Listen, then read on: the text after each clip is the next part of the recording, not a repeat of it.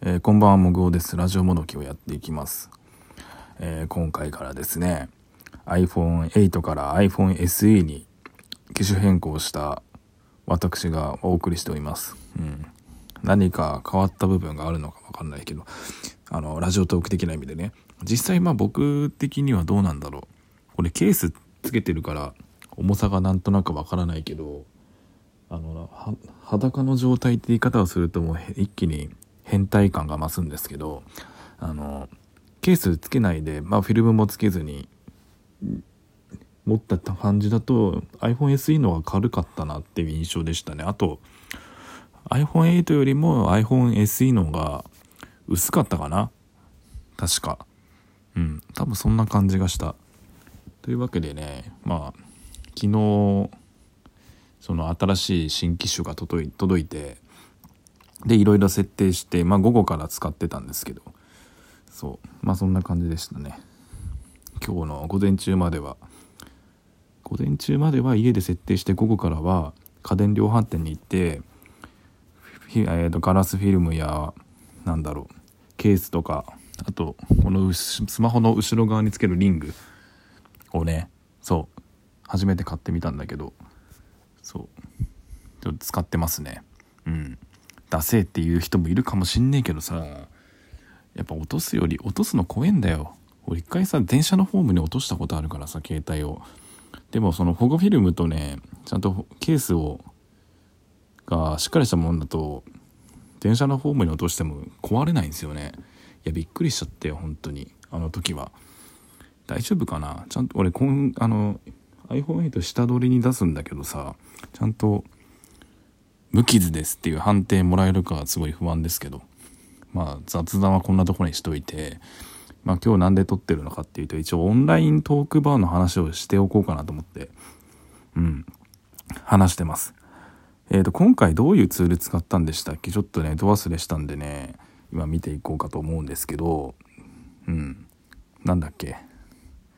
これじゃねえな。そうなんで止めね収録止めろよって話なんですけどね。うん。えー、っとお待たせしましたと。スパスパティアルチャット。でいいのかな？スペシャルチャットじゃねえもんなこれね。SPATIAL チャット。まあこれをこういうなんかツールがあってそれを使ったんですね今回。でこれの特徴はまあ何て言うんですかね。基本オンラインの会議のサービスとか使うとその場にいる例えば10人が同じ話題を喋らなきゃいけないじゃないですか。一人の発言者の話を聞いた上でそれに対して、まあ、会話するみたいな。そういう流れになっちゃうんですけど、まあ、このツールを使うと,、えーとまあ、パソコン上の画面だとスクロールそのマウスで自分のアイコンをこう動かしてその近くにいる人だけ声が聞こえるっていうなんか仕様になってて、まあ、その、ま、バーとか、まあ、居酒屋とかの居酒屋のさ宴会る室みたいなとこに自分がやるとして席を移動して違うテーブルに動くようなイメージですよね。それができるんですよね。そのツールだと。いやな面白いなと思って。まあ多分シンプルにそうオンライントークバー楽しそうだなっていうのはもちろんあったけど、まあ、それだけじゃなくてその新しいツールを使ってイベントやオンラインイベントやるっていうのが興味があったんで参加したっていうのがまあそっちの方が強いかな正直。うん。やっぱねまあ、結論から言うとやっぱりねオンラインのイベントもいいんだけどやっぱオフラインには勝てないんですよね。結局人と話すっていう意味ではやっぱりねやっぱ会って喋った方が楽しいっすよねっていう 結論に至ってしまったんだけど、うん、まあでもねすごい良かったっすね、まあ、いろんな人と話できたつもりなんだけど僕は。うん。もともと知ってる人もとも話したし、まあ、誰と話したかとかそういう話はまあ特にこでするつもりはないんですけど、まあ、でも僕は楽しかったです非常に。うん。レモンド2本買って2本とも開けちゃってつまみもたくさん食べてしまってみたいな。まあ夜夕飯軽かったからいいよねセーフだよねっていう気持ちでいますけどまあ楽しかったんでねよかったです。いろんな人と話できた。まあ大体26人かなマックス26人ぐらいいらっしゃったんですかね。で途中で抜けた人途中で入った人も含めると多分35人ぐらいいたんじゃないですか。分からん。俺の僕の体感だとそのイメージだったんですけど。うん。であとも何でしょう。自分で番組やってない人もいらっしゃってましたね。でよく他の僕の番組じゃなくて、まあ、他のトーカーさんの番組によくお便りとか質問箱とか、まあ、そこに投稿する方たちとかもいらっしゃったみたいですごいなんかそういう人と交流できるのがすごい良かったです。嬉しいみたいな話をしてる方もいらっしゃいましたね。うん。そうなんだよね。だから楽しかったですよ僕は。うん。まず多分このオフラインでこういうことができる機会ってやっぱりあった方がいいと思うんですよね。なんだかんだ。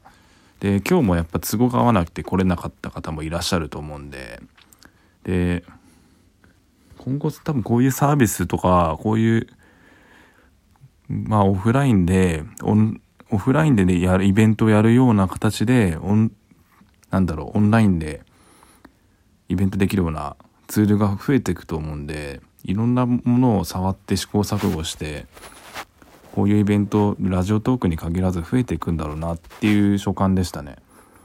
うん。まあ結論を言うと楽しかったです。何回も言うけど。うん。なんだろうね、まあ、ちょっとそりゃ不具合とかあったけどさ。なんか遠くから違う人の声が聞こえるとか。うん。でやっぱいろんな人の声が入っちゃうと分かりにくいなっていう意見もまあ聞いたし。まあそれは運営さんの問題じゃなくてその使ったサービスの問題であるからね。別にどうこう言うことはないんだけど。そうなんですよね、まあ、今後でも増えるでしょうね。こういう形でイベントやるの。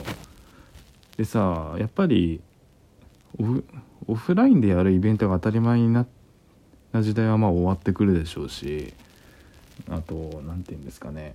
やっぱりどうしても来れない人っているんですよね。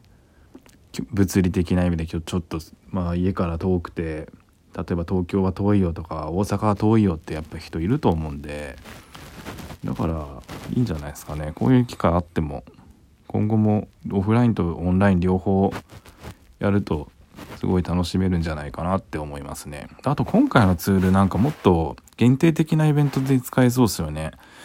うん、こういうは、まあ、ラジオトークだけで限ったら、あの、もっと何て言うんでしょうね、趣味で、こういう話したい人集合みたいなやり方も使えるよね。でもあれどう、あれ、誰でも使えそうなシステムじゃなかった、サービスじゃなさそうだったんですけどね、多分。うん。多分違うんだろうな。結構、まあ、なんか、サウナのイベントでオンラインでオンラインサウナバザールだ、バザーだっけ？なんか名前忘れちゃったけど、そういうことやってたけど、あれも似たようなサービス使ってて、それぞれブースがあって、自分で移動して入って、そこの中で話せるみたいなサービスやってた、使ってたんですよね。そういうアプリというか、そういうプラットフォーム使ってたんですよね。確か。僕は行かなかったけど。うん。で、有料だったんで、確か。参加者が多分もっとなんか担保されいろんな使いやすさとかもいろいろ担保されてたサービスだったのかもしれないですねうんまあまあまあでもまあ今後増えるでしょこういうサービス まあすげえざっくばらに言ってるけど増えると思うんでね楽しみっすねなんか同じ話何回も繰り返しちゃってるけどまあ今回の感想でしたまあ、この辺で終わりにします。ではまた次回お会いできたらなと思います。さようなら。